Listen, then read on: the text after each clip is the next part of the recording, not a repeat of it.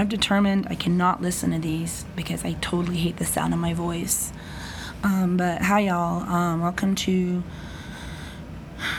Becoming Integrity, this journey I've been on. Um, totally non narcissistic take on a personal journey for a personal moral code. Um, it's discussionary based, it's educational, it's educated. Um, so I will read you an excerpt from this, I guess, episode.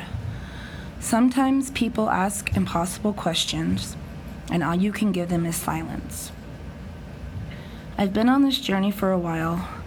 I remember I was visiting my grandmother. I love her so much. She was stubborn and unforgiving in her religion.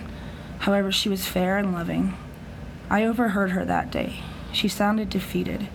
She was talking to a family member. I suspect two, but I've never visually confirmed it. The other party never spoke. Hell, she could have been talking to one of her dogs. She did that a lot. What she said was this Jen is a liar, but she can't help it. I don't know if she will ever not be able to lie. I will pray for her.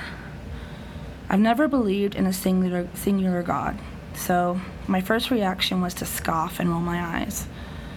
But it was her sincerity that struck me. So I didn't confront it or look at it. I just processed. I think it was my seventh incidence of self reflection. I was young, I was 19 or maybe 20. So I reflected. It was painful. Yes, I've done it before. It was always painful. At that moment, I realized I could never ignore something said in truth. Truth. That word rang out. It rang, and my head pounded. I felt, I felt uplifted. The intimately known floating sensation returned. Instead of giving into panic and fear, I let it be, let it come in.